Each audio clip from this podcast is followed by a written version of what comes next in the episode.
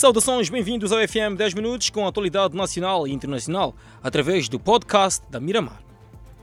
O comandante-geral da polícia defende combate até extinção do banditismo no centro de Moçambique, numa altura em que se registra avalanche de dissidentes da autoproclamada Junta Militar da Renamo. Movimento armado liderado por Mariano Nhongo, o comandante-geral da polícia Bernardino Rafael, assegura que a ação das Forças Armadas no Teatro Operacional Centro continua e só cessará quando alcançar os seus objetivos. Rafael disse que as Forças de Defesa e Segurança não estão a incitar perseguição pessoal à pessoa de Mariano Nhongo, mas leva a cabo ações de combate ao banditismo. De recordar que, na semana passada, Mariano Nhongo recusou-se a abandonar as armas e integrar o DDR, insistindo no diálogo com o governo para a pacificação da região centro. Na ocasião, chamou de traidor a André Matsangaissa Júnior, que decidiu aceitar o convite do presidente de abandonar as armas e aderir ao DDR. Polícia captura parte de supostos integrantes da quadrilha que roubava em bairros como Matola Rio, Jonas e Juba, no distrito de Boane. Segundo a polícia, os indiciados são pessoas conhecidas no bairro de Jonas. Pode ser o ponto de partida para o esclarecimento da vaga de assaltos que assola Matola Rio. Um dos vídeos que está a circular nas redes sociais foi filmado por câmaras de segurança de um homem a tentar furtar num estabelecimento e abriu espaço à investigação. Resultado, captura de 2 presumíveis cúmplices. Rio Rafael, agente de uma empresa de segurança privada, nega o envolvimento, mas confessa conhecer um dos integrantes. Afirma que não sabia que convivia com assaltantes e só apercebeu-se dos factos após ver as imagens no telefone da polícia. E negam a participação no crime. O trabalho da polícia da 10ª Esquadra de Jonas devolve segurança aos moradores e agentes econômicos, mas pedem mais da polícia. A polícia na província de Maputo garante que trabalhos estão em curso para a captura dos indiciados, ora foragidos.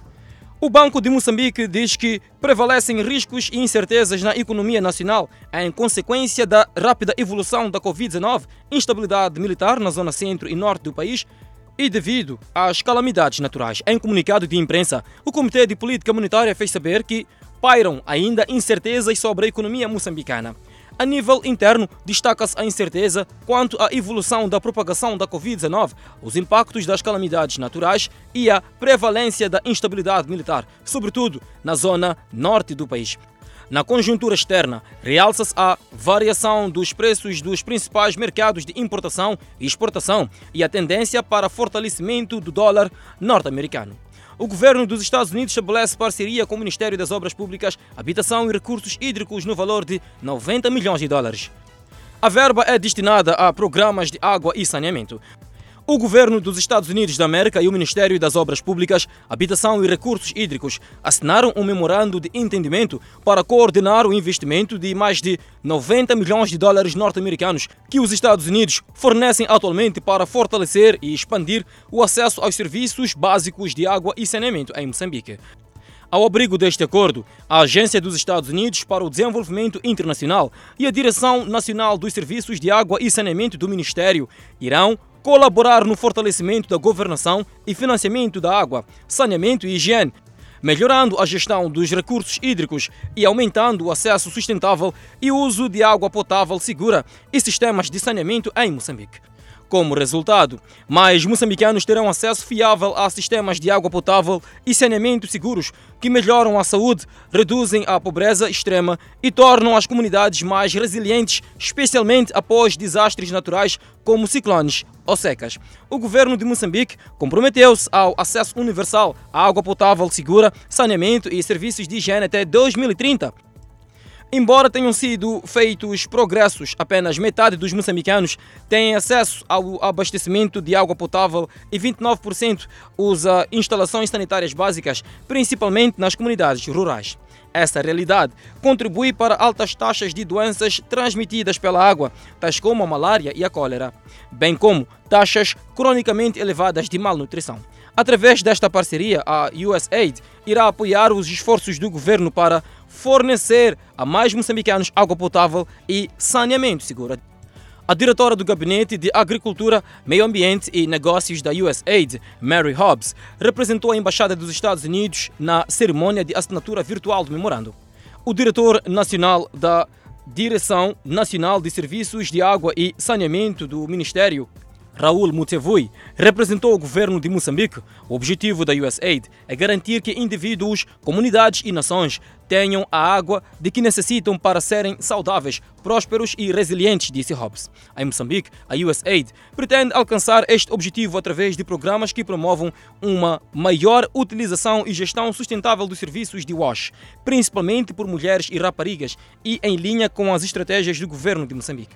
A Agência dos Estados Unidos para o Desenvolvimento Internacional lidera o desenvolvimento internacional e assistência a desastres do governo dos Estados Unidos através de parcerias e investimentos que salvam vidas, reduzem a pobreza, fortalecem a governação democrática e ajudam as pessoas a emergir de crises humanitárias. Para obter mais informações sobre o trabalho da USAID para promover o desenvolvimento sustentável e o avanço da dignidade humana.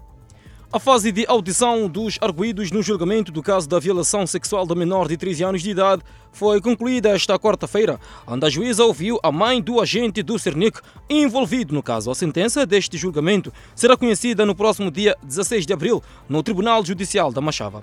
A juíza Nilsa Penny ouviu esta quarta-feira a arguida Sandra Cristina, mãe de um dos acusados no caso de violação sexual da menor de 13 anos, ocorrida no dia 12 de setembro do ano passado. A sessão foi igualmente reservada para ouvir o tio da vítima e testemunhas a pedido dos advogados de defesa.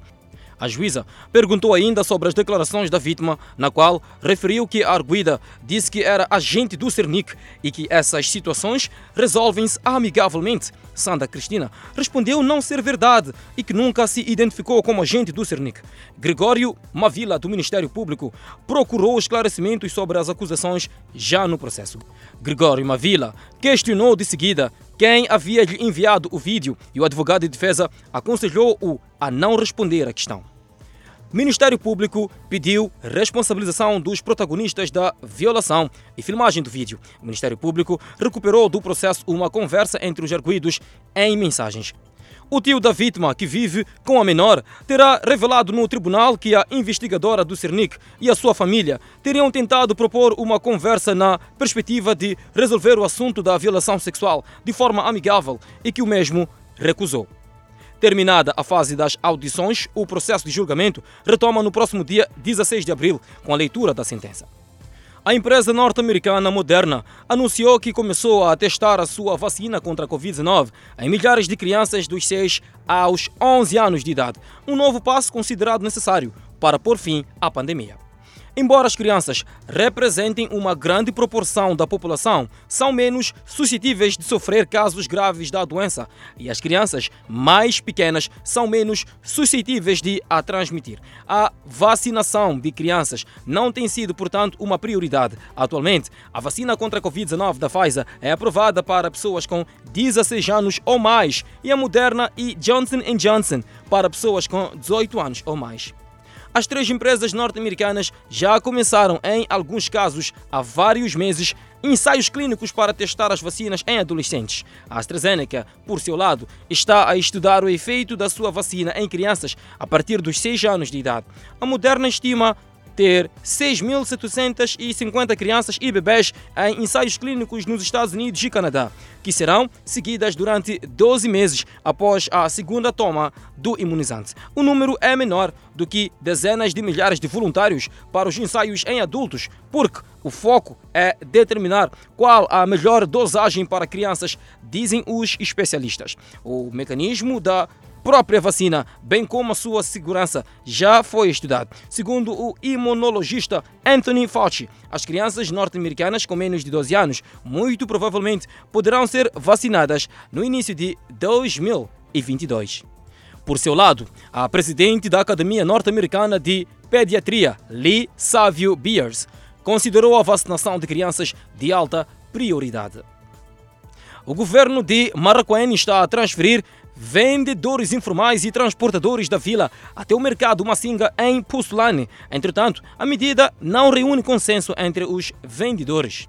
Reorganização dos mercados e feiras agrícolas, uma ação do governo distrital de Maracuene, que não encontra consensos na sua implementação. Dona Célia, há mais de 5 anos, vende no Monumento Guazamutim não aceita ser retirada. A hora é de saída deste espaço para um novo mercado. Alberto, há 7 anos, procura arrumar os seus pertences para um novo mercado de porcelana.